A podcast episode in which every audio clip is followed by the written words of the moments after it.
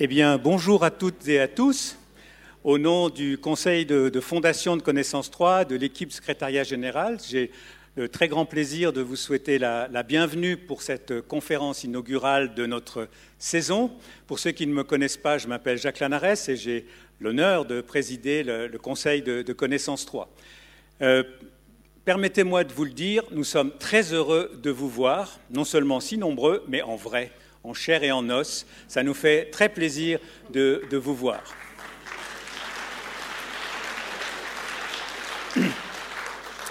Alors, euh, d'autant plus qu'il y a a priori plus de monde que nous aurions pu avoir, parce vous savez, les, les règles du jeu ont changé régulièrement, on ne savait pas trop ce qu'on pourrait faire ou pas faire, donc on est encore plus heureux de, vous voir euh, si nombreux. Alors évidemment, il y a des contraintes que, nous, regrettons, et nous, regrettons aussi pour, les personnes pour lesquelles ça crée des, inconvénients et, et des difficultés, mais voilà, nous pouvons euh, être ici ensemble et le petit bénéfice que, nous avons, vous savez que l'année dernière, nous vous avions, à ceux qui étaient là, bien sûr, celles et ceux qui étaient là, offert un petit verre. Ben, cette année, nous aurons l'occasion de pouvoir le remplir en quelque sorte, puisque nous pourrons euh, avoir ensemble un temps en commun d'échange et un apéritif, ce qui n'était pas possible il y a quelques jours presque, ou quelques semaines. Donc voilà, il y a quand même des aspects positifs à ces difficultés.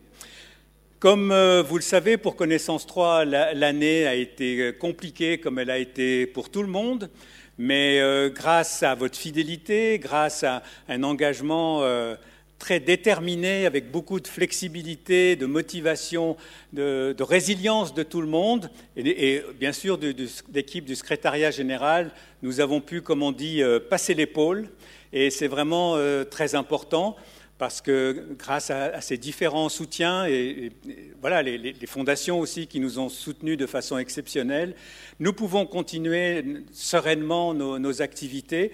Et évidemment, nous pensons que c'est bien parce que nous pensons que Connaissance 3 a un rôle très important à jouer euh, pour les seniors et pour la société euh, en général. Donc, peut-être, euh, avant que j'oublie une petite information technique, ceux qui souhaitent peuvent bien sûr garder leur masque, mais il n'y a pas du tout d'obligation de le faire. Voilà, comme ça je l'aurais dit. voilà. Alors, grâce à cet engagement des commissions, des régions, de tout le monde, du secrétariat général, vous avez vu, on peut vous offrir cette année un magnifique programme et j'espère bien sûr que vous pourrez en profiter largement. Mais bon, vous n'êtes pas venu pour euh, m'entendre, donc je vais bientôt me taire. Mais avant de me taire, je voudrais euh, accueillir euh, notre collègue professeur Thomas Romer, qui est un des plus grands spécialistes de l'Ancien Testament. Alors, je ne dis pas ça parce que je l'ai invité, je dis ça parce que c'est vrai, bien sûr. mais je vais, en illustrer, je vais l'illustrer, cette affirmation, démontrer. Évidemment, la, première, euh, la, première, preuve absolue, c'est qu'il était professeur d'université de Lausanne depuis 93, donc ça c'est quand même un signe majeur de sa compétence. Mais peut-être me direz-vous que je suis de parti pris. C'est pas faux.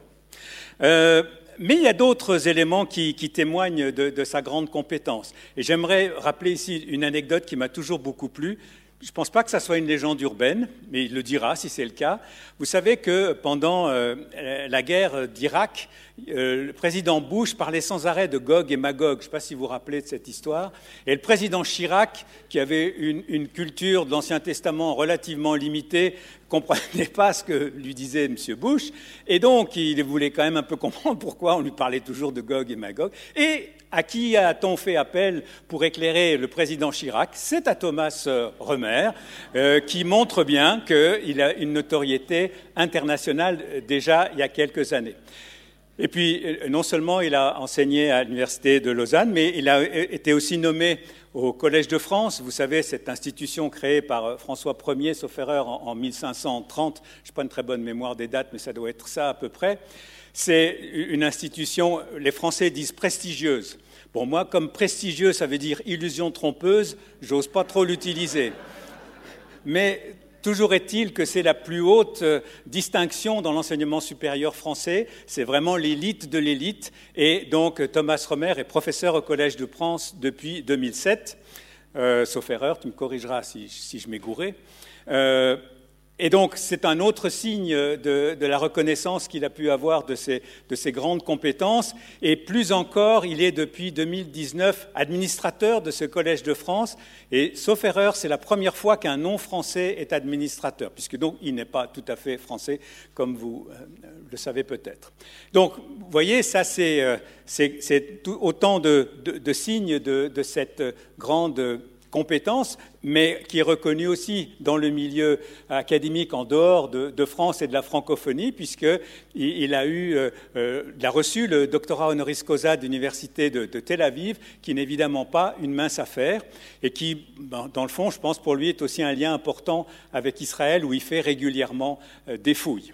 Donc, il a évidemment publié beaucoup d'articles et de livres dont vous avez peut-être euh, dont vous en avez peut-être lu une partie, vous l'avez peut-être vu à la télévision, parce que voilà, il lui arrive de participer à des émissions à la télévision. Donc, c'est quelqu'un qui est évidemment très célèbre. Donc, vous voyez, il est très, vous imaginez bien, très sollicité. Donc, je lui suis encore plus reconnaissant euh, d'avoir accepté de, de, venir nous voir, parce que c'est très précieux pour nous d'avoir cette conférence qu'il va faire aujourd'hui. Comme vous voyez, c'est un spécialiste des lésions dangereuses. On va voir ce qu'il en dit. Euh, voilà, ça nous fait vraiment un très grand plaisir, un très grand privilège de, t'avoir, Thomas, et je te laisse la parole, si tu veux bien.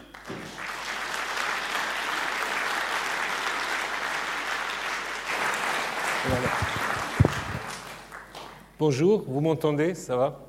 Alors la technique marche, c'est déjà très bien. Merci beaucoup à Jacques Lanares. Je vais juste échapper un moment de ce. Alors, parce qu'on m'a dit d'enregistrer ce diaporama, ce que je vais faire à l'instant, donc je pense c'est bon. Voilà. Euh, bah écoutez, c'est très bien, comme le disait Jacques Lanares, de voir du public. Pendant une année et demie, on a donné nos cours au Collège de France et aussi à l'Université de Lausanne en parlant dans un caméra dont on ne savait pas très bien qui était derrière. Donc euh, ça change un peu. Et je suis très heureux de vous revoir, quelques visages connus, d'autres. Et euh, c'est un honneur d'ouvrir cette conférence, euh, cette année de Connaissance 3 avec une conférence sur des liaisons dangereuses. Vous allez voir pourquoi ça peut être dangereux, euh, Bible et archéologie. Alors pourquoi ça peut être dangereux? Ben, faut que vous patientez un petit moment, mais il faut évidemment que je vous explique un peu les choses. Voilà, alors si on demande euh, qui a écrit la Bible, ben, il n'y a pas de réponse simple. Euh, il y a beaucoup de débats, il y a beaucoup de discussions. De toute façon, ce n'est pas une personne, c'est de nombreuses personnes. Euh, probablement tous des hommes, euh, parce qu'à l'époque, euh, bah, les femmes, bah, on ne les considérait pas tellement aptes à écrire. D'ailleurs, vous savez que la capacité de pouvoir apprendre à lire et à écrire, c'était limité vraiment à une élite. Donc on pense aujourd'hui peut-être à 2 à 5% de la population. Alors, pour les natels, c'est bien pour les passes sanitaires, mais moins bien euh, quand ça sonne euh, entre-temps. Voilà. Alors, donc, euh, tout ça, ça se passe grosso modo au premier millénaire avant l'ère chrétienne, donc, et pour, en effet, avancer dans, dans, cette quête sur la formation de la Bible hébraïque ou de l'Ancien Testament, comme disent les chrétiens, ben, on a une multitude d'approches. la philologie, on regarde les versions, les traductions, les différents manuscrits.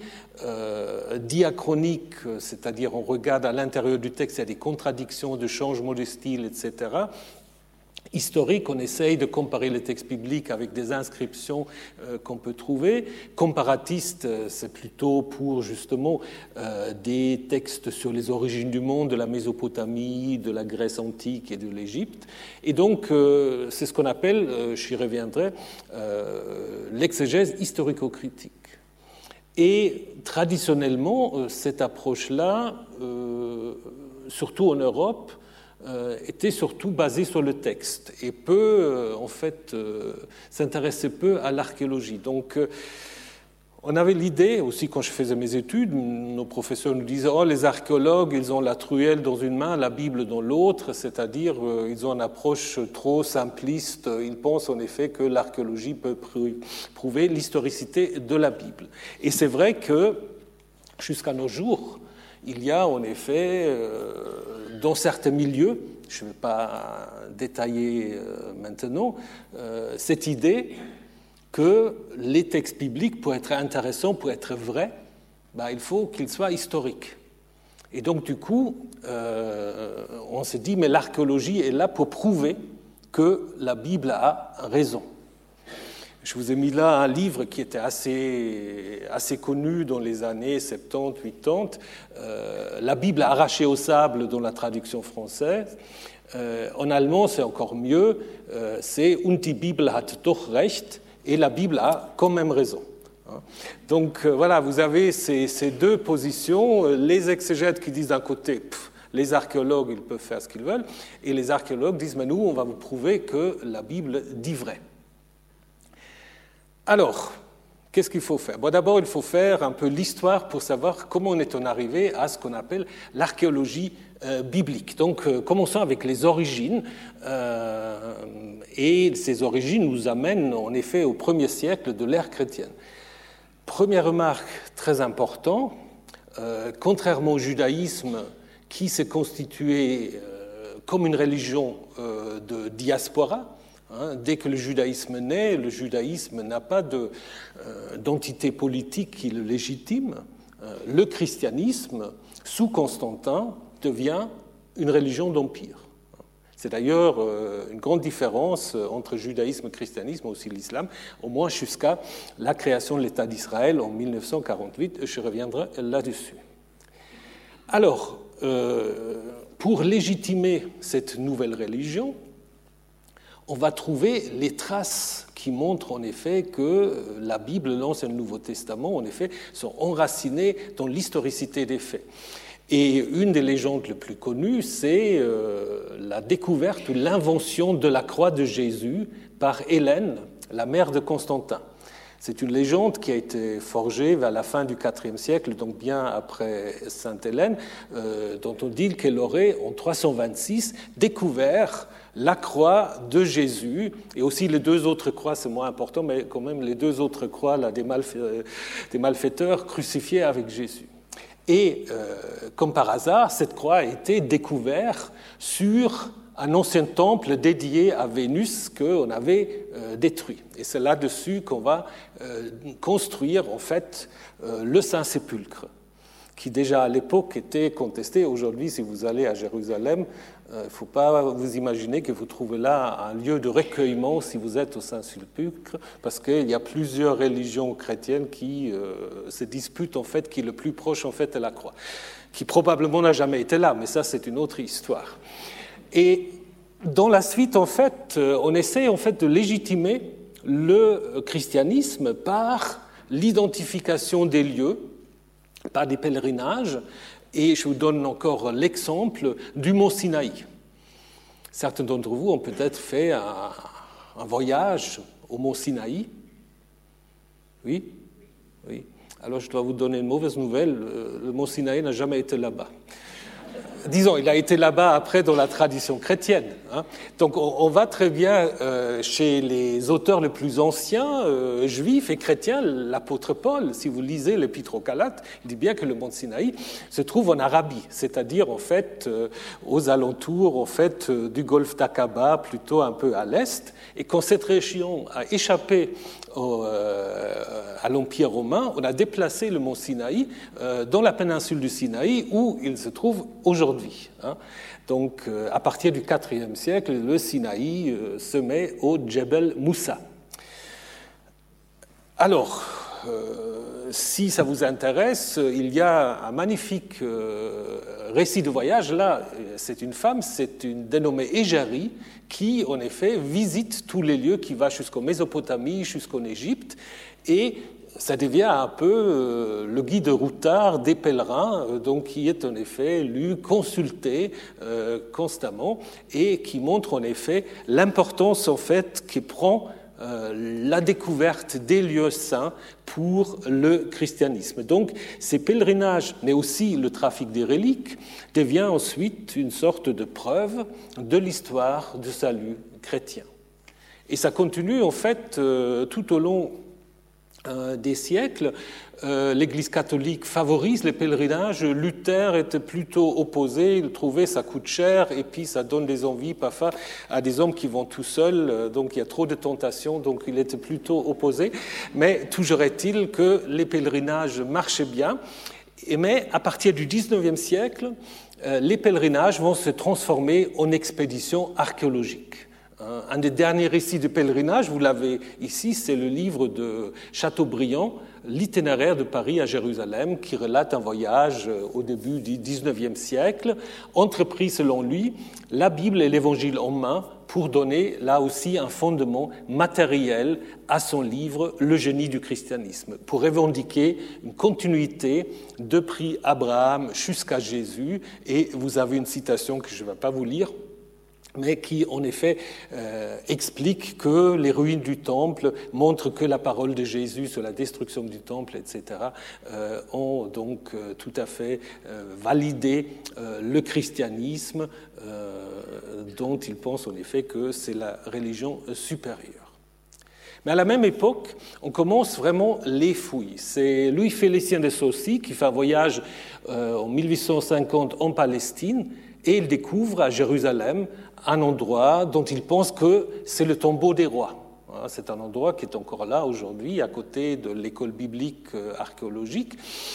Très vite, en fait, euh, on se rend compte que ce n'est pas du tout euh, le tombeau des rois d'Israël, c'est une installation non achevée romaine du premier siècle de l'ère chrétienne, mais peu importe, l'idée est lancée, il faut trouver en fait les places, les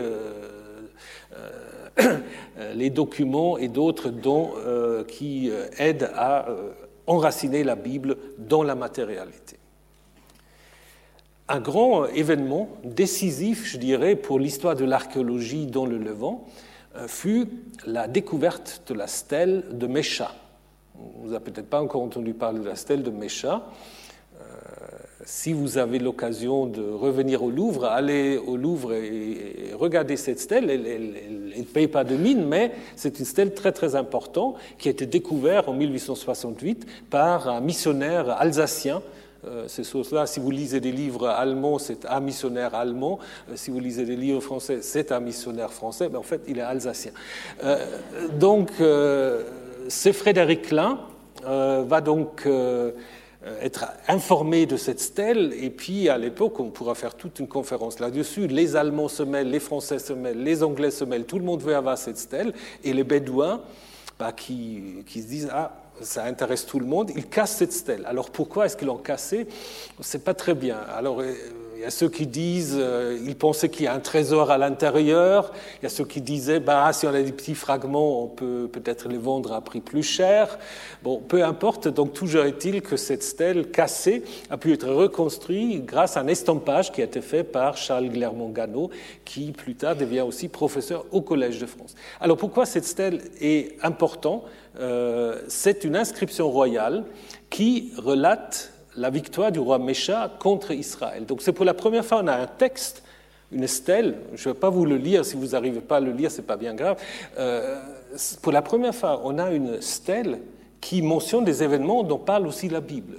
Hein, qui mentionne euh, le euh, roi Omri, qui mentionne le Dieu d'Israël, et donc qui dit en fait grosso modo, j'ai chassé les Israélites qui ont occupé mon pays, parce que mon Dieu, le Dieu Kamosh, m'a soutenu.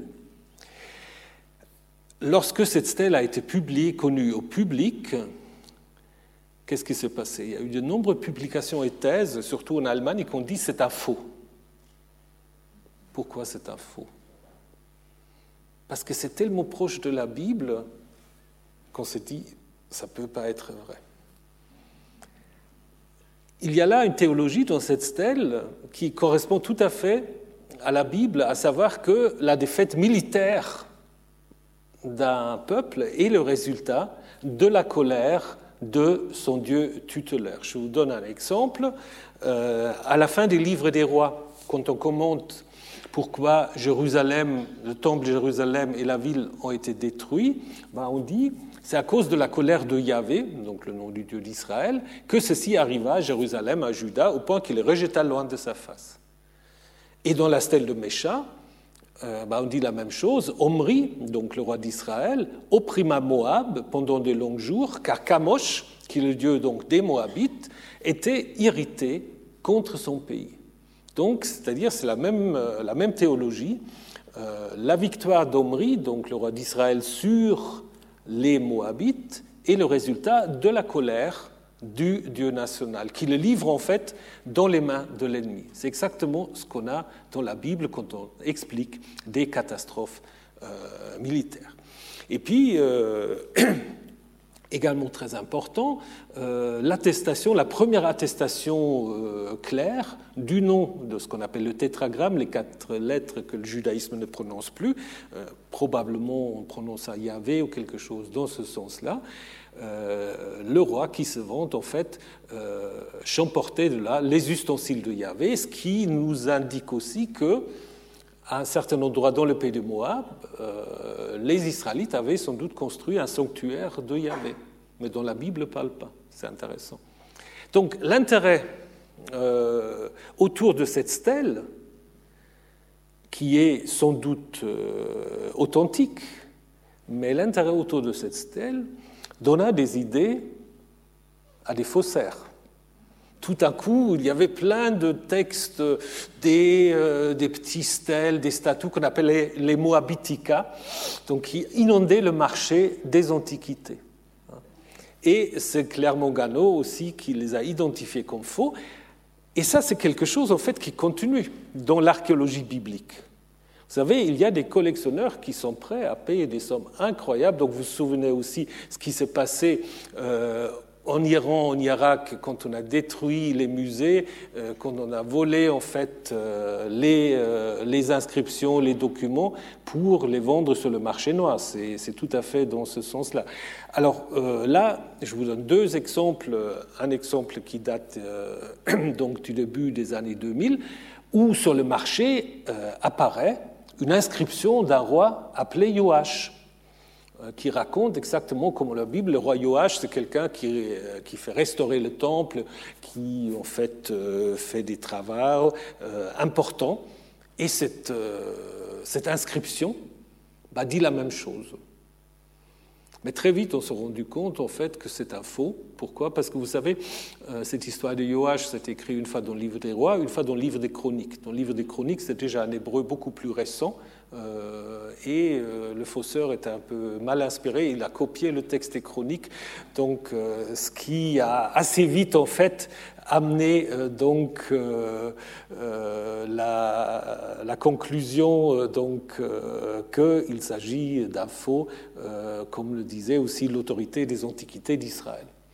Mais l'histoire continue. Donc aujourd'hui, de nouveau, on a toute une discussion sur un texte mais dont on n'a que, soi-disant, les, euh, translittérations, qui en fait devraient euh, contenir une version antérieure du livre du Deutéronome, cinquième livre euh, du Pentateuque. c'est très discuté, mais puisque c'est lui qui l'avait jadis en fait proposé, c'est ce Miss Shapira qui avait aussi proposé tous ces Moabitica. je reste très sceptique, mais bon, c'est pas le sujet d'aujourd'hui. Ce qu'on peut dire, c'est à partir du 19e siècle, l'archéologie va se professionnaliser. Il y a tous les pays euh, vont créer leur société de Deutsche Palästina Verein ou le Palestine Exploration Fund, et donc en effet pour donner, si vous voulez, un fondement plus scientifique. Mais toujours est-il que jusqu'au 19e siècle, ce lien est surtout euh, exploité par le christianisme. Aussi, euh, puisque l'année prochaine, on va avoir des grandes manifestations autour du déchiffrement de l'égyptien des hiéroglyphes par Champollion, euh, en 1822, lorsque ces hiéroglyphes ont été en effet déchiffrés, il y avait aussi tout un intérêt pour des textes égyptiens. Tout à coup, on pensait trouver l'authenticité de Moïse, de l'Exode, etc évidemment avec un succès euh, limité.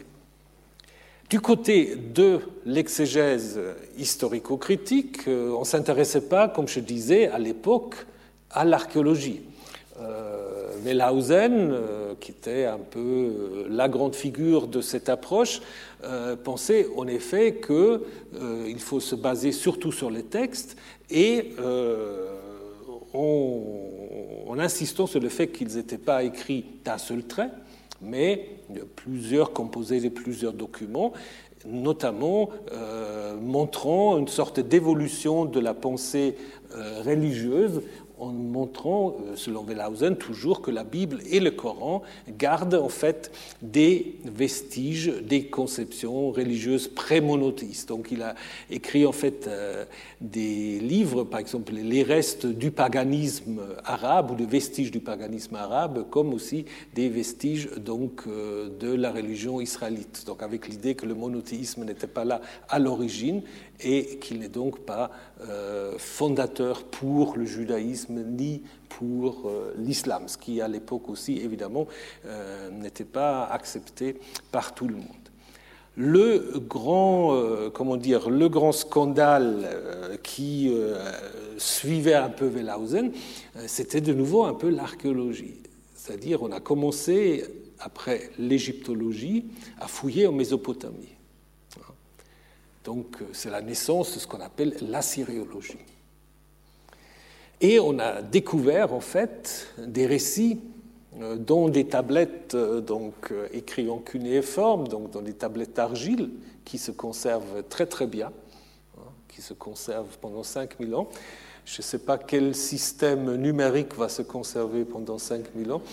Les anciens parmi nous, vous vous souvenez encore des floppy disks et tout ça illisible aujourd'hui, illisible. Alors les, tablettes cunéiformes, ils sont toujours là, ils peuvent toujours être. Euh, donc c'est des supports de stockage euh, assez assez fiables, évidemment plus limités. Mais toujours est-il que sur ces supports-là, on a trouvé en fait euh, des récits, notamment de création et du déluge, surtout du déluge, qui correspondaient exactement à ce que raconte la Bible. Alors du coup, se poser la question, est-ce que la Bible est une copie de ce texte mésopotamien? Donc c'est euh, l'assyriologue euh, Delitzsch qui avait fait une conférence, des conférences à Berlin en présence de l'empereur qui ont en effet provoqué toutes sortes de, scandales. Delitzsch, en effet, pensait que l'Ancien Testament euh, sont des copies de la religion babylonienne et sans intérêt pour euh, la foi chrétienne. Donc euh, l'empereur est un peu embêté puisqu'il était aussi chef de l'Église allemande, donc il, il, affirmait quand même le statut de l'Ancien Testament en tant que témoin de la révélation, mais toujours est-il que ça posait là aussi la question sur le statut spécifique de la Bible. Si tout d'un coup on trouve des textes qui disent la même chose et qui sont plus anciens que la Bible. Donc, euh, euh euh, débat Babylone ou la Bible, Babel Bibel en, allemand, prenait des formes assez incroyables. C'était dans des journaux, etc., des, caricatures. Alors, euh, donc vous avez le roi, un roi babylonien qui dit à l'esclave n'amène pas là ta saucisse parce que nous ne pouvons pas y mettre la moutarde avant que les Berlinois n'ont mis leur propre moutarde. Donc voilà, ceux qui savent l'allemand, bah, ils peuvent lire ça en, original allemand. Donc ça prenait en effet euh, des traits assez, assez, euh, assez incroyables. Donc trois grandes euh, conférences dans lesquelles en fait Delitzsch s'est de plus en plus radicalisé et avait à la fin quand même des positions qu'on peut qualifier aujourd'hui d'antisémites. Donc pour dire en fait l'Ancien Testament, il faut l'abandonner. De l'autre côté, je le dis, euh, jusqu'à là, c'était toujours le christianisme qui se légitimait par les traces, euh, par l'identification des lieux, par les traces archéologiques.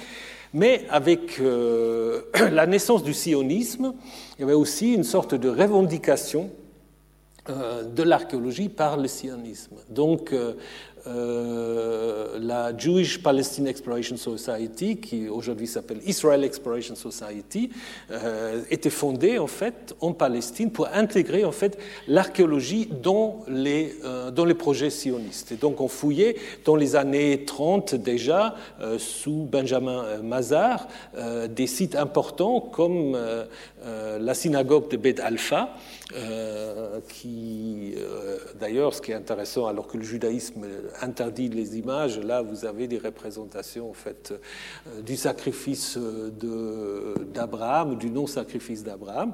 Euh, mais ce qui montre en effet que c'est une synagogue du 5e, 6e siècle et qui était donc considérée comme montrant la présence des Juifs euh, dans, dans leur pays, d'une certaine manière. Idem, donc, le site de Beth Shean, qui est un grand cimetière juif des premiers siècles, où aussi les Juifs de la diaspora faisaient enterrer ceux qui avaient les moyens faisaient enterrer en fait leurs ossements. Coutume qui perdure jusqu'à aujourd'hui euh, au monde des Oliviers. Donc, si vous avez les moyens, vous, mettez là, parce que selon la tradition, le Messie vient en face du monde des Oliviers. Donc, euh, voilà, vous êtes au premier rang. Alors, donc, dans ce projet euh, sioniste, les récits bibliques des patriarches de l'Exode, de la conquête, viennent du coup des récits fondateurs du jeune État d'Israël. Donc l'archéologie, là aussi, sert comme une source de construction identitaire. Euh, ces récits redeviennent des récits historiques qui, en fait, permettent euh, l'affirmation d'une continuité euh, depuis le temps des patriarches. Il y a d'ailleurs un lien assez fort entre l'archéologie et l'armée. Moshe Dayan, bon, Moshe Dayan, c'est peut-être pas euh, l'exemple le plus intéressant parce qu'il a fait beaucoup de fouilles clandestins, il a acheté beaucoup de choses que sa veuve a ensuite revendues au musée d'Israël à Jérusalem pour un million de dollars, ce qui à l'époque fait pas mal de scandales. Mais Yigal Yadin, qui est devenu en fait après vraiment professeur d'archéologie, avait en effet aussi cette idée en fait de fouiller des sites importants pour euh, en fait confirmer euh, les récits fondateurs de la Bible, notamment la conquête sous Josué, Salomon, etc. Et euh, selon une étude de Catel Berthelot, le, premier président, David Ben Gurion, aurait été en fait aussi celui qui aura rapproché clairement la conquête du pays dans le livre de Josué avec la guerre d'indépendance qui mène à la création de l'État d'Israël. Il y a les fouilles de Masada, pour ceux qui ont déjà été là, qui devient euh, en fait le symbole de la résistance juive. Les euh, squelettes et présumés résistants juifs qu'on a trouvés euh, dans le temple, dans le palais d'Hérode et dans des grottes reçoivent des funérailles nationales. on crée des parcs nationaux pour montrer en fait l'importance euh, donc euh, des lieux du séjour des patriarches, des rois, etc. Donc toujours avec cette idée, on montre sur le terrain la présence euh, du judaïsme et comme le dit le journaliste Amos Elon, l'archéologie en Israël devient une sorte de sport national ce qu'il est d'ailleurs aujourd'hui. Quand on a fait des fouilles, c'est vrai, il y a plein de gens qui viennent voir, qui s'intéressent. Donc il y a un intérêt qui est tout à fait différent de ce qu'on peut observer euh, en Europe. Alors, après la guerre de six jours, c'est intéressant, euh, les archéologues israéliens peuvent fouiller des endroits où ils n'avaient pas accès auparavant, notamment dans la péninsule du Sinaï, où on fouille en fait dans les années 1975-76 un endroit qui s'appelle Kuntilet Ajrut, probablement un caravansérail du 8e siècle avant l'ère chrétienne, et on trouve des inscriptions très très intéressantes qui parlent d'un côté d'un Yahvé de Samarie, donc la capitale du Nord, mais aussi d'un Yahvé de Théman.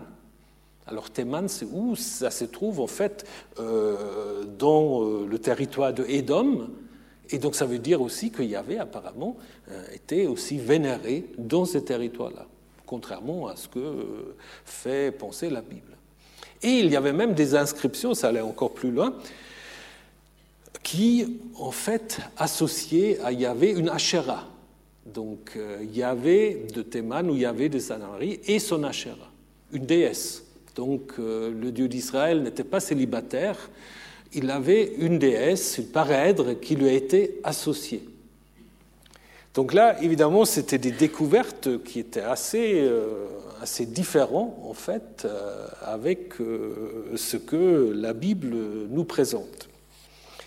De même, aussi dans les territoires occupés, on peut fouiller à côté de Naplouse le mont Garizim, et on se rend compte que, contrairement à ce que disent les textes bibliques et aussi Flavius Joseph, il y avait déjà un temple de Yahvé au 6e, 5e siècle, au moment où on reconstruit le deuxième temple de Jérusalem, il y avait un temple de Yahvé sur le mont Garizim.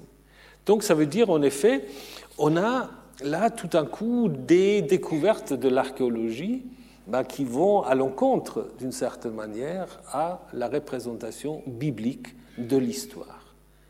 Et ce qui faisait un peu, je veux dire, euh, un peu de manière symbolique la mise en question de la vision traditionnelle de l'archéologie biblique, c'est ce livre euh, que vous connaissez peut-être, euh, traduit en français, La Bible dévoilée, par Israël Finkelstein de l'Université de Tel Aviv, coécrit avec un journaliste, Neil Asher Silberman, où en effet, il tirait un peu les résultats de ces mises en question d'une archéologie biblique au service de la véracité biblique.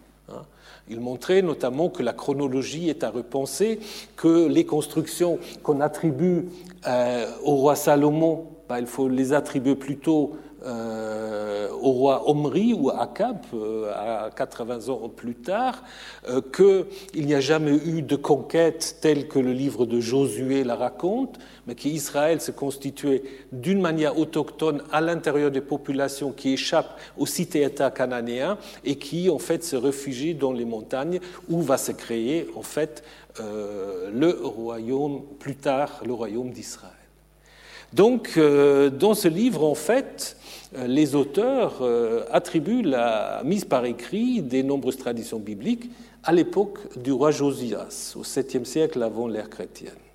Et pourquoi c'est intéressant? Parce que au moment où ce livre sort, les biblistes avaient aussi un peu cette idée que les premiers mises par écrit des textes se font à cette époque-là. Je ne sais pas si vous vous souvenez de toute l'histoire. En 722, le royaume du Nord euh, est détruit. Euh, il y a des réfugiés qui arrivent dans le sud, qui amènent leur tradition, et on va les mettre par écrit. Euh, ce livre a en effet provoqué, c'est un best-seller, hein, ce livre a provoqué des réactions très vives. On, accusait euh, Finkelstein euh, d'être un traître de sa nation, on l'appelait un révisionniste, on le traitait de tous les noms. Aujourd'hui, c'est un peu différent puisqu'il est quand même devenu très, très connu. Mais je pense que c'était une mise en question assez euh, nécessaire et salutaire d'une certaine manière de considérer l'archéologie biblique. Évidemment, euh, il s'agit toujours des hypothèses qui euh, nécessitent discussion. L'archéologie n'est pas non plus une science exacte. Hein? D'ailleurs, est-ce que ça existe une science exacte? On pourra longtemps discuter de cela, mais c'est une science aussi qui doit reconstruire des hypothèses à partir de ces fouilles et les débats continuent. Les débats continuent autour de l'historicité de David. On a une inscription qui parle de la maison du David au 8e siècle. Est-ce que ça prouve l'historicité de David ou est-ce que ça prouve simplement qu'au 8e siècle, on peut appeler le royaume de Juda la maison de David? Si vous voulez ma pensée, je pense que David est en effet un personnage historique, mais probablement très très différent de ce que nous présentent les récits bibliques. Le débat sur David continue aussi au niveau de l'archéologie. Euh, sur euh, ce qu'on appelle la cité de David. Euh, l'archéologue, malheureusement décédé très, très jeune, Elat Mazar, avait pensé à trouver les restes du palais de David. Les archéologues de Tel Aviv ont dit bah non, s'il y avait un palais, il n'était pas du tout à cet endroit-là, il était ailleurs. Et puis les, voilà, les, traces strates archéologiques sont plutôt entre le 8e et le 2e siècle. Donc là aussi, rien n'est sûr. Ce qu'on peut observer quand même, c'est que le lien entre archéologie et politique continue. Donc ça, c'est peut-être euh, ce qui est très très quand on parle de liaison dangereuse, parfois ça peut être dangereux parce qu'il y a toute une exploitation je dirais, idéologique de la cité de David, qui est dans la main quand même des, comment dire, d'un groupement qui défend en effet l'annexion des territoires occupés et qui en effet vise avec cette attraction touristique en fait d'intégrer le village palestinien de Siloé, de Sylvan, qui se trouve juste en face de euh, cette cité de David. Hein. Donc se pose alors la question euh, de savoir ce que l'archéologie peut ou doit faire par rapport aux recherches bibliques. Voilà. Alors ça, c'était un peu l'annonce euh, de la suite. Alors qu'est-ce que l'archéologie peut faire? Ben, L'archéologie peut d'abord nous déplacer. Elle peut nous déplacer par rapport à ce qu'on trouve dans la Bible, parce qu'elle peut euh, découvrir des lieux qui apparemment étaient très importants, mais qui sont guère ou peu mentionnés dans la Bible. Je vous donne juste deux exemples. Euh, un exemple, c'est un endroit qui s'appelle aujourd'hui Ramat Rachel, la, colline de Rachel, donc euh, une des femmes de, Jacob, qui a fait en fait apparaître un complexe administratif très très important, très grand, à 5 km au sud de Jérusalem, et qui a sans doute servi comme palais ou comme résidence du gouverneur perse, peut-être déjà du gouverneur assyrien. Et donc ça veut dire le centre du pouvoir, c'est là. Et dans la Bible, on ne parle jamais. Disons, on peut discuter si on peut, euh, on peut identifier, ce, lieu à un des trois, la Beta-Karem, Netofa, peu importe. Mais dans la Bible, ces lieux, si l'identification est possible, sont très très peu discutés, mentionnés. Donc ça veut dire qu'on n'a pas voulu qu'on met de l'ombre sur Jérusalem. Donc ça veut dire c'est quelqu'un qui veut réécrire l'histoire d'Israël de Juda, ben, il faut tenir compte de ça. Idem, Motza. Alors Motza, c'est aussi magnifique. Euh, lorsqu'on a agrandi l'autoroute euh, Tel Aviv-Jérusalem, donc vous savez, en Israël, chaque fois que vous faites des travaux, même des travaux privés, il y a d'abord des fouilles de sauvetage. Donc, euh, si vous avez l'idée de construire une maison, ça peut prendre des années, surtout si on trouve quelque chose. Et donc là, lorsqu'on a on a agrandi cette autoroute, on a trouvé, et puis les fouilles continuent aujourd'hui, on a trouvé un temple, là de nouveau, on est à 10 km de Jérusalem. Un temple immense, donc les fouilles continuent, qui a été en fonction à partir du 9e siècle, probablement aussi jusqu'à l'arrivée des Babyloniens, jusqu'au 6e siècle. Un temple à 10 km de Jérusalem. Jamais mentionné dans la Bible. Donc ça veut dire aussi que euh, cette focalisation qu'ont les récits bibliques euh, sur Jérusalem, il faut peut-être euh, repenser un peu autrement. Alors, autre exemple, vous connaissez peut-être l'histoire des veaux d'or. Vous vous souvenez, lorsque, après la mort de Salomon, le royaume se scinde en deux, Jéroboam, qui devient le premier roi, euh, fait établir donc deux sanctuaires dans lesquels il met des, jeunes taureaux qui représentent Yahvé. Euh, et euh, on dit il met à Dan et à Bethel. Donc Dan c'est tout au nord, Bethel c'est la frontière au sud avec, avec Juda. Donc c'est très bien, mais le problème là, c'est que l'archéologie nous dit que Dan, donc c'est là où il y a les sources du Jourdain, Dan, à l'époque de ce premier Jéroboam, n'était pas du tout israélite, c'était araméen. Alors comment faut imaginer ça du coup? C'est embêtant. Ou alors faut repenser l'histoire parce qu'il y a un autre Jéroboam dont la Bible parle, qui est Jéroboam II, euh, à la fin du IXe siècle, début du 8e et qui était le roi le plus puissant du royaume du Nord. Et lui, il a certainement pu annexer Dan. Donc du coup, c'est peut-être une rétroprojection des auteurs bibliques sur un dénommé Jéroboam I, mais qui peut-être n'a jamais existé en fait. Pour montrer, en fait, parce que les auteurs bibliques, ils vont toujours montrer que le roi du Nord font des choses euh, qui ne sont pas cachères, qui ne sont euh, pas vraiment euh, orthodoxes.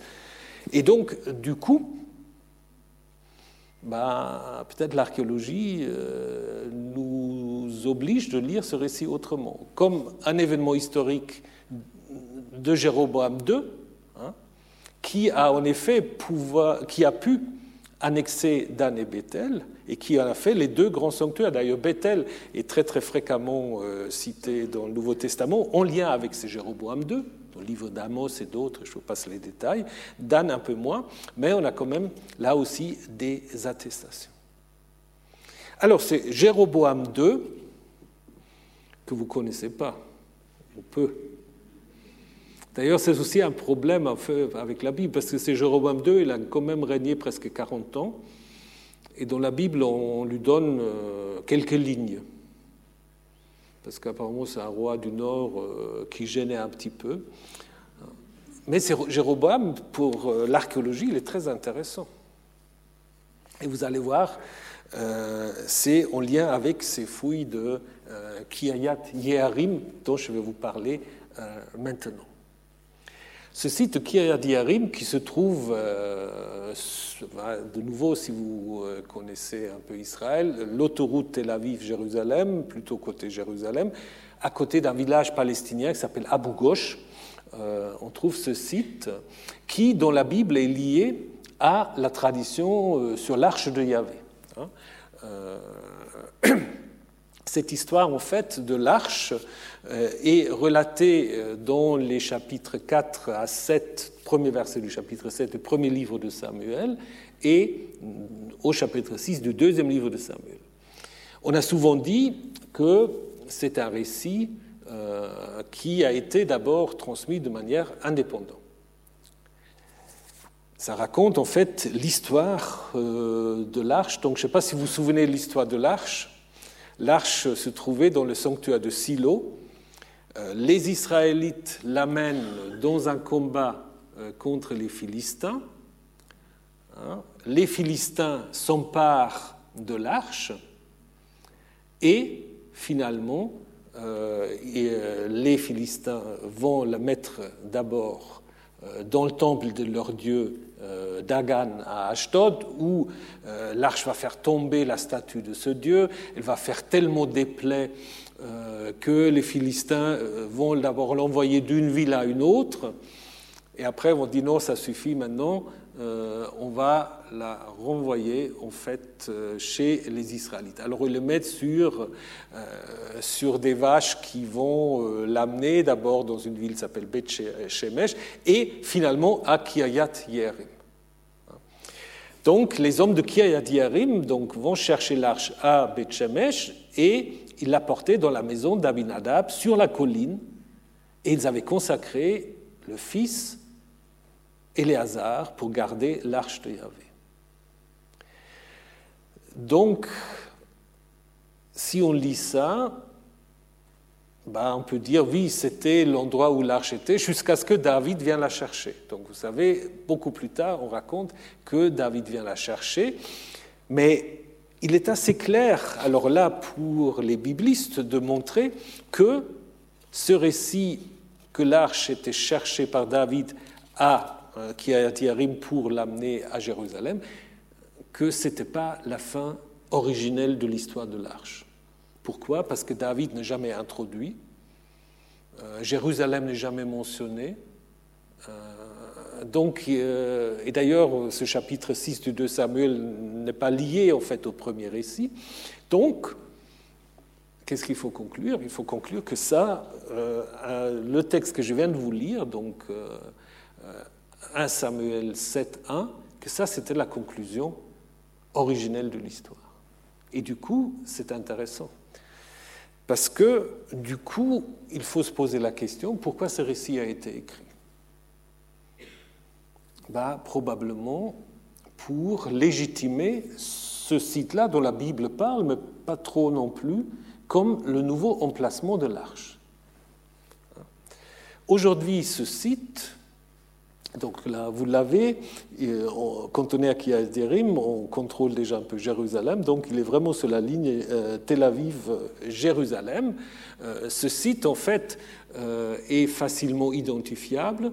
Le nom arabe, d'ailleurs, c'est Der El Hazar. Donc il garde en fait le nom d'Éléazar, donc le monastère, le lieu saint d'Éléazar. Aujourd'hui, sur ce site se trouve une église avec un couvent il s'appelle Notre-Dame de l'Arche d'Alliance, donc qui, qui, garde en fait la tradition de ce site.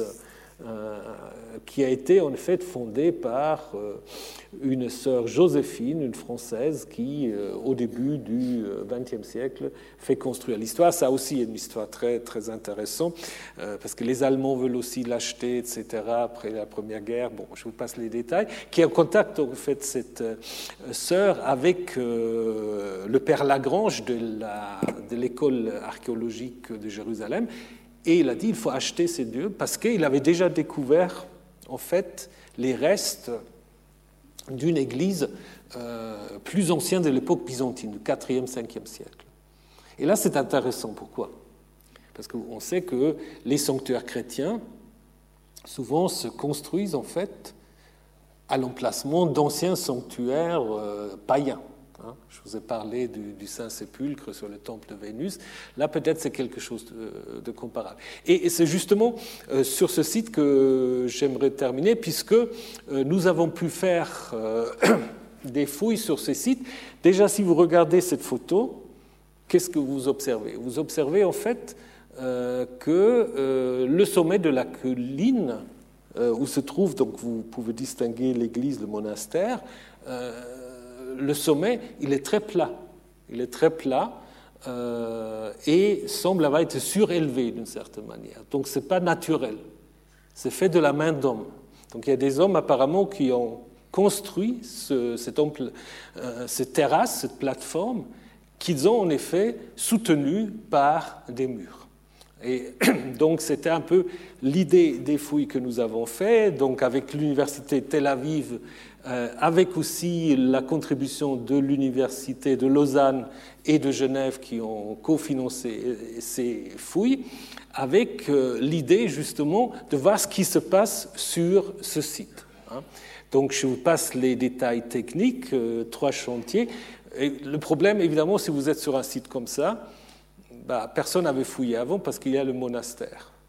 Et donc il fallait négocier avec les sœurs, qui étaient d'abord pas très Bon, après, il faut un peu de diplomatie, on y arrive quand même. Mais j'étais aussi allé voir le consul de France qui était aussi très inquiet, etc. Bon, euh, mais toujours est-il, on n'a pas pu fouiller évidemment sur l'emplacement même euh, du monastère et de l'église, mais euh, dans, les, dans les entourages, donc dans les. dans, le nord et dans le sud du Couvent pour voir en effet ce qui se passe au niveau de ce euh, soutènement et euh, aussi un peu plus, plus bas, le chantier C, pour voir ce qui se passe euh, à l'extérieur du mur. En effet, on a découvert un mur massif, un mur massif qui montre clairement que ce mur avait une fonction en fait de soutènement.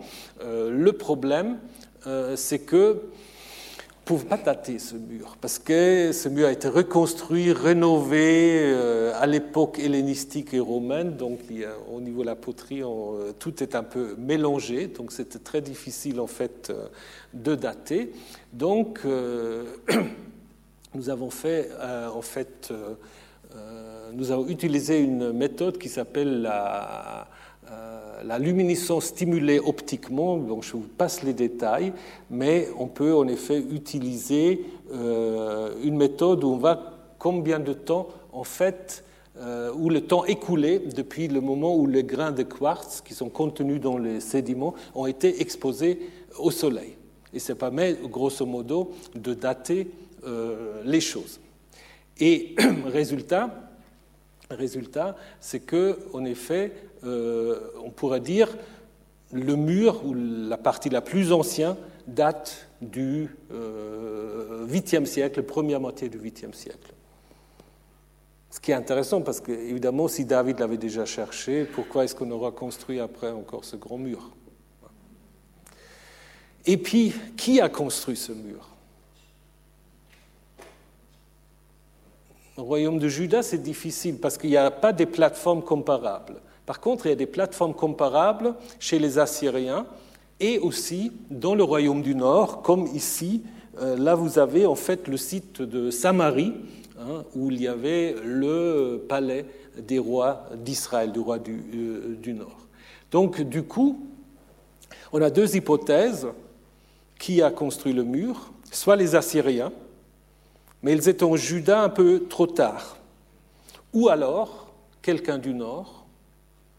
Et alors ce quelqu'un du Nord, ben, c'est peut-être de nouveau ce fameux Jéroboam II qui a peut-être récupéré ce site de Kiryat et qui a fait transférer en fait l'arche de Silo à Kiryat pour en faire une sorte de forteresse sanctuaire qui permet de contrôler le sud et notamment la capitale de Jérusalem.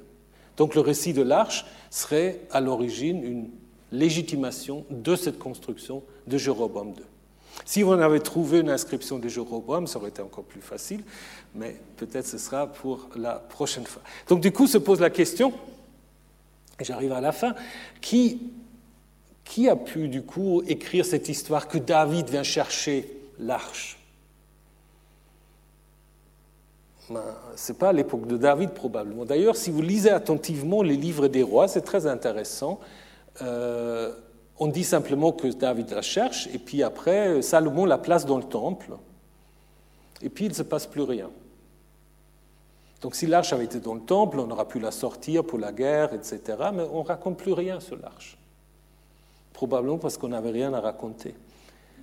C'est-à-dire, si c'est Josias qui vient la chercher, ben, on est à 50 ans avant la fin du royaume de, Juda. Et puis, euh, Josias, c'est un roi qui a bénéficié en fait euh, d'une sorte de vacuum de pouvoir, qui a fait de Jérusalem le seul sanctuaire légitime dont toute la Bible en fait euh, s'inspire. Hein. Je vous ai montré comment d'autres sanctuaires. Hein. Et donc du coup, c'est probablement lui qui a fait chercher l'arche de Kiryat pour l'amener à Jérusalem. Et évidemment, avec l'idée pour dire, en fait, l'arche était déjà là depuis, euh, David. Donc, euh, il n'a pas détruit, euh, il Kiryat D'ailleurs, dans ce chantier C, on voit en effet l'existence d'une ville encore du 7e, 6e siècle avec justement une installation cultuelle. Et d'ailleurs, le livre de Jérémie parle encore d'un prophète Uriyahu, qui vient de Kiryat donc au 7e euh, siècle avant l'ère chrétienne. Donc ça veut dire, ces fouilles euh, que j'espère vont reprendre euh, permettent en effet une nouvelle interprétation de l'histoire de l'Arche. Donc vous voyez comment les récits, ou disons le travail sur les récits bibliques philologiques et l'archéologie peuvent se rencontrer, peuvent euh, en fait entrer dans un dialogue fructueux, et c'est ma dernière, euh, ma dernière remarque. Donc, euh, comme vous l'avez vu, la relation entre archéologie et sciences bibliques a toujours été compliquée. Hein. Pendant longtemps, il y a même une sorte de, de presque de divorce euh, et le débat était marqué par une méfiance euh, ou une certaine ignorance. Mais il me semble, dans le contexte actuel, il est nécessaire en fait de combiner les études scientifiques de la Bible et les recherches archéologiques scientifiques. Il faut garder aussi l'indépendance des deux disciplines. Euh, en 2010, euh, un historien de l'université Tel Aviv a écrit un article euh, avec un titre un peu provocateur Does archaeology really deserve the status of a high court in biblical historical research? Est-ce que l'archéologie devrait avoir le statut d'une cour suprême pour trancher les questions des biblistes? Évidemment, la réponse était non, mais on pourra aussi retourner la question rhétorique les sciences bibliques n'ont pas non plus à dicter aux archéologues leurs interprétations des données matérielles. Donc, euh, il est nécessaire que les archéologues qui fouillent en Terre sainte soient au courant des théories historiques des sciences bibliques, mais aussi vice-versa. D'ailleurs, les deux disciplines ont des méthodes similaires. Les résultats des analyses stratigraphiques comme des analyses diachroniques, euh, on trouve les différents strates du texte, doivent toujours être placés dans une reconstruction historique, même si cette reconstruction restera toujours hypothétique, toujours à parfaire, voire à modifier au vu de découvertes nouvelles. Merci beaucoup.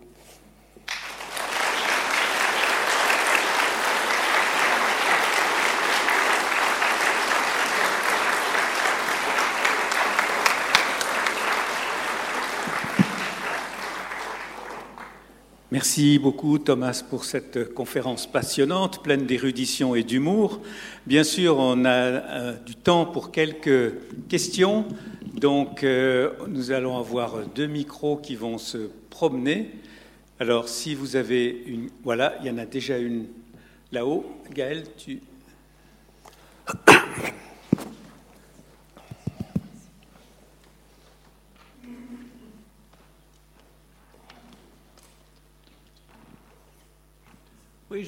je, tiens à, remercier euh, le professeur Remer pour ce remarquable exposé. Et puis j'avais juste une anecdote à propos des liaisons dangereuses. Je me trouvais côté jordanien de, euh, la, mer Morte et dans les environs. Je suis géologue, euh, j'étais avec une équipe, on faisait de la géologie. On était abordé par un archéologue qui venait d'une université chrétienne de l'ouest du Texas. Alors il avait trouvé euh, magnifiquement, il avait énormément d'argent pour explorer la région euh, qui est euh, le long du Jourdain, tout près de la mer Morte, et il avait trouvé les cités de Sodome et Gomorre. Et alors il était enthousiaste, il a dit Ah, je veux vous la présenter, nos recherches extraordinaires. Effectivement, il pouvait euh, euh, avoir beaucoup d'ouvriers jordaniens qui l'aidaient. Alors il y a, des magnifiques, magnifiques collines et cités anciennes qu'il a découvertes.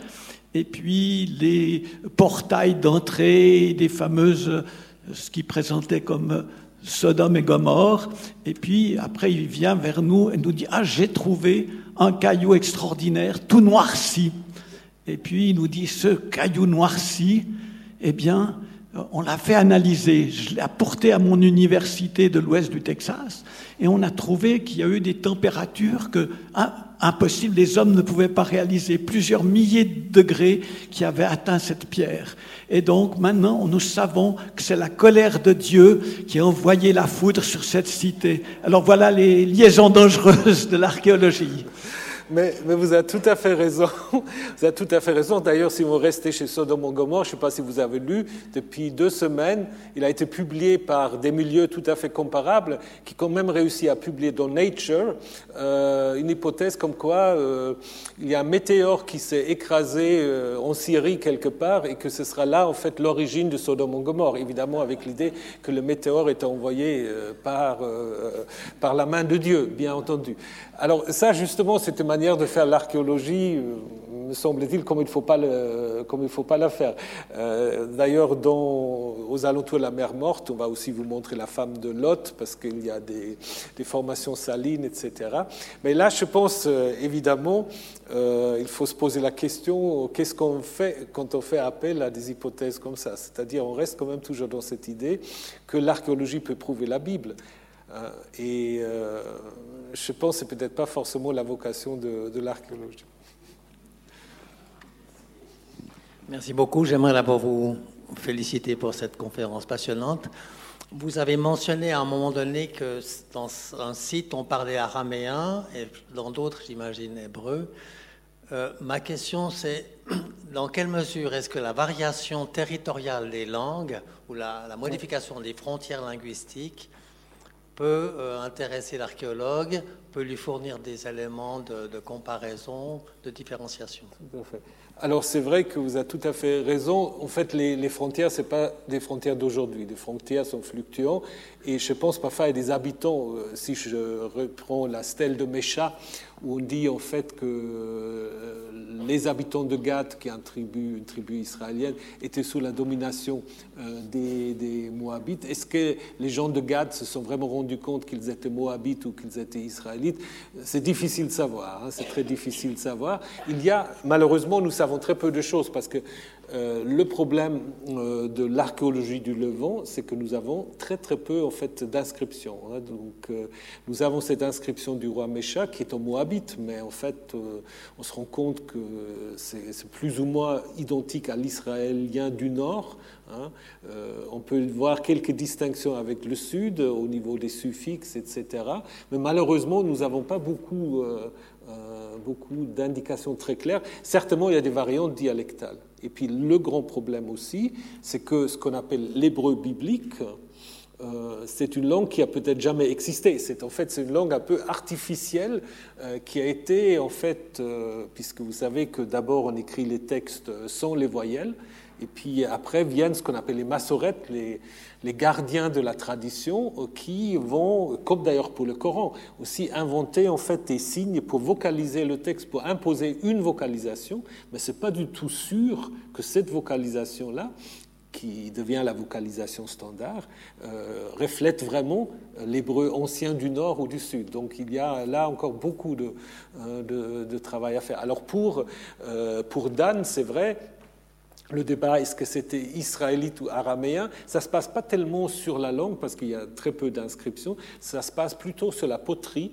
euh, et aussi sur quelques textes, euh, quelques textes assyriens. Donc, voilà.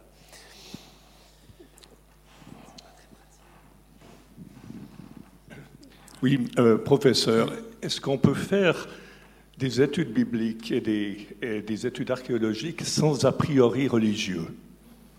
Bah, normalement, on devrait pouvoir le faire. On devrait pouvoir le faire, ça reprend un peu la question euh, du premier intervenant. Euh, il y a euh, toujours, mais c'est comment on lit la Bible. Est-ce qu'on peut, on peut lire la Bible de, plusieurs manières? On peut lire la Bible en tant que croyant, en tant que chrétien, en tant que juif. Mais on peut aussi lire la Bible comme on lit Homère, comme on lit Gilgamesh, comme un des grands documents de l'humanité. L'archéologie, euh, me semble-t-il, devrait d'abord euh, se concentrer sur ce qu'elle découvre. Et ensuite, la relation avec la Bible, euh, c'est là, c'est pour cela que je parlais un peu de liaison dangereuse, c'est là où ça devient compliqué, parce que quand on fait un peu l'historique, on voit que très souvent, l'archéologie était au service, en fait, d'une certaine idée, ce que c'était la Bible. Mais je pense, et beaucoup d'archéologues aujourd'hui en Israël, euh, euh, ils, insistent sur le fait qu'ils ne sont pas au service d'une religion, qu'ils sont au service euh, du savoir et de l'histoire. Et je pense qu'on peut le faire. Oui, merci beaucoup pour un, exposé et un très bel exposé qui a ah en particulier, ah qui a en particulier interrogé celui qui s'intéresse à la relation entre mythe et histoire, en l'occurrence dans le domaine grec. Et J'aurais une question à poser sur ton, ta conclusion. Euh, tu as dit que, indiqué que les deux disciplines, euh, les sciences bibliques d'un côté, l'archéologie de, l'autre, euh, ont des méthodes similaires. Mais les restes auxquels les archéologues d'un côté et praticiens des sciences bibliques euh, se trouvent confrontés de l'autre sont quand même très différents. D'un côté, ce sont des restes matériels, de l'autre, ce sont des formes de discours. Mmh. Et ces formes de discours, qui pour nous sont simplement euh, des, des, textes, en l'occurrence, en ce qui concerne la Bible, ne correspondent évidemment pas à des manuels historiques hein, ou à des manuels d'histoire. Euh, ils ont une euh, pragmatique, ils ont une fonction euh, tout à fait particulière, hein, dans le sens de la religion qui est évidemment défendue par l'intermédiaire de, de, ces textes. Donc, comment est-ce que tu comment est-ce que tu verrais la, collaboration entre ces deux disciplines? Parce que tu défini, disons, comme deux disciplines. Oui, tout à fait. Bon, il y a toujours des interactions, mais euh, merci de cette question, Claude. Euh, quand je disais ils ont des méthodes similaires, c'est au niveau, euh, pas forcément de l'analyse du discours, plutôt au niveau en fait euh, de ce que j'appelle une analyse diachronique. Quand tu regardes un texte euh, biblique, euh, tu peux souvent trouver à l'intérieur de ce texte des indications qui te montrent que c'est un texte qui n'est pas écrit d'une seule trait. Hein. Euh, où tout d'un coup on rajoute un truc. Euh, euh, par exemple, si vous prenez l'histoire de Hagar, où elle rencontre l'ange, l'ange, trois fois on dit et l'ange lui dit, et l'ange lui dit, et l'ange lui dit. Ça veut dire, en fait, on a un peu comme des, des strates, on a ajouté des choses parce qu'il fallait encore dire ça, il fallait corriger cela, il fallait encore préciser ceci. Donc, en fait, pour le texte biblique, on peut dire, euh, en ce qui concerne au moins la Bible hébraïque, il y a très peu de textes qui sont écrits d'un seul trait. Donc en fait, euh, si on a une approche historique et pas seulement l'analyse du discours, on, se met un peu aussi à euh, chercher une stratigraphie du texte. Alors évidemment, c'est comme l'archéologie, c'est toujours des stratigraphies qui sont un peu relatives et qui sont évidemment là aussi hypothétiques. Mais l'idée en fait de se dire, je peux lire le texte comme un tout, comme un discours, mais je peux aussi regarder à l'intérieur de ce texte pour voir est-ce que j'ai des indications euh, sur euh, la formation du texte. Comme je peux regarder le tel de Diarim, mais je peux aussi essayer de voir comment ce tel s'est construit. Donc c'est là en fait où je vois des possibilités en fait d'une certaine comparaison. Et puis l'autre euh, chose où ça me semble très très important, c'est aussi de rappeler, et c'est pour cela que j'ai donné quelques exemples, que l'archéologie c'est pas une science exacte comme je le dis. vous pouvez avoir sur un site trois ou quatre interprétations qui peuvent être, euh, comment dire, influencées par quelques options euh, religieuses ou idéologiques, mais qui peuvent aussi parfois simplement être des options de méthode, comment je date tel strat, tel strat, et puis ensuite j'arrive à des résultats qui peuvent être assez, euh, assez différents.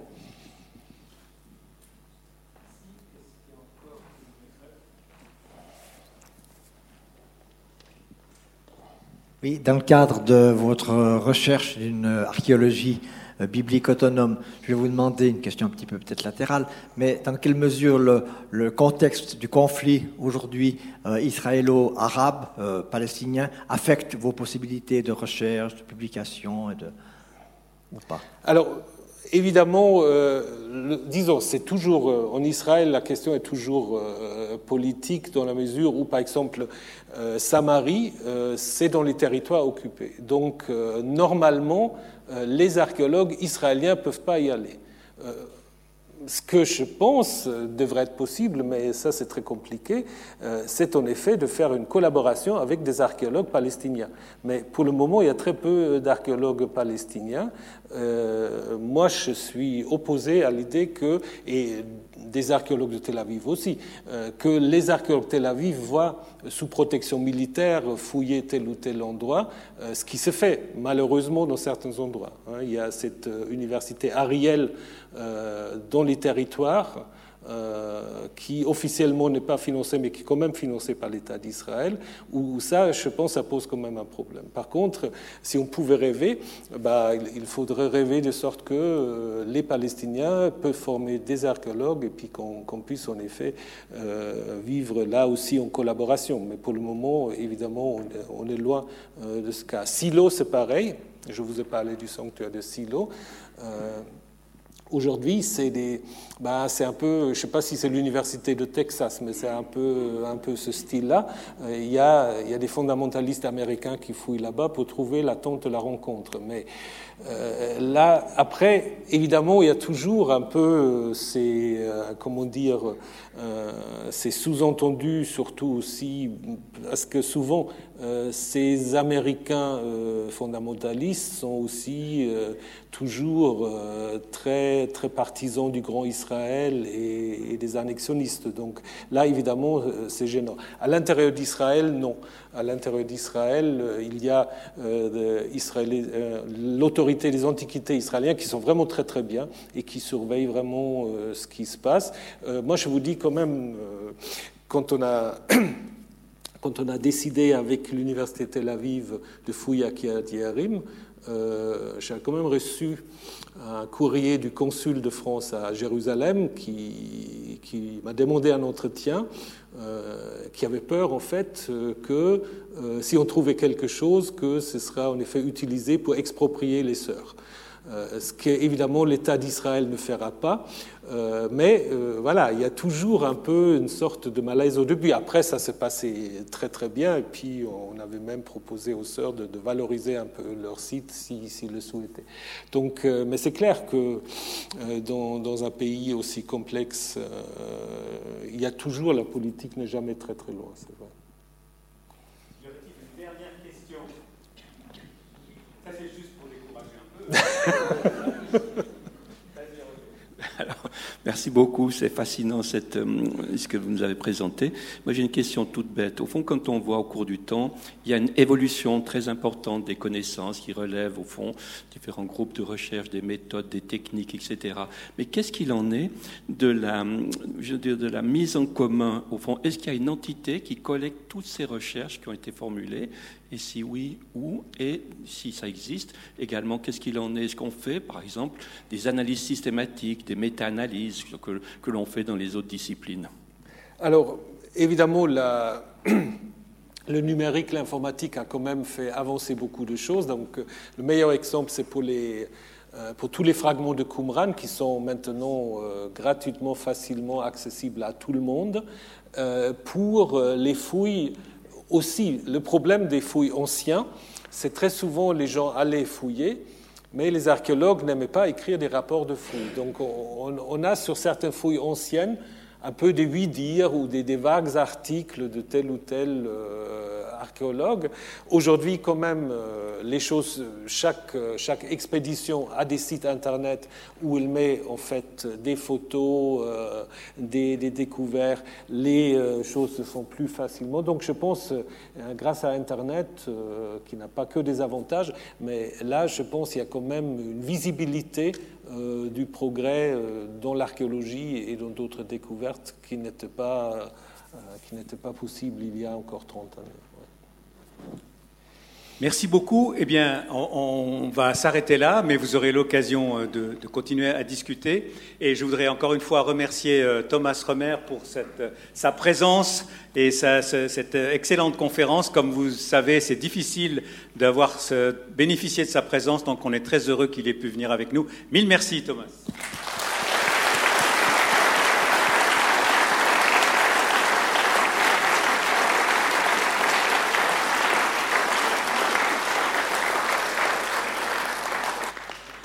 Alors, vous êtes bienvenus lundi prochain, même heure, même chaîne, pour une conférence de Philippe Kennel sur Eugène Burnand. Euh, ensuite, je vous rappelle que si vous le souhaitez, et espérons que ce soit le cas, en ressortant par là où vous êtes entré, vous pouvez rejoindre euh, l'apéritif et nous nous réjouissons de, vous y rencontrer. Merci à toutes les personnes qui ont contribué à organiser cette conférence, toutes les, personnes bénévoles, toute l'équipe euh, du secrétariat. C'est toujours beaucoup plus de soucis et compliqué qu'on imagine. Donc merci à chacune et à chacun. Et merci à vous d'être venus, d'être restés jusqu'à la fin. Bonne fin de journée.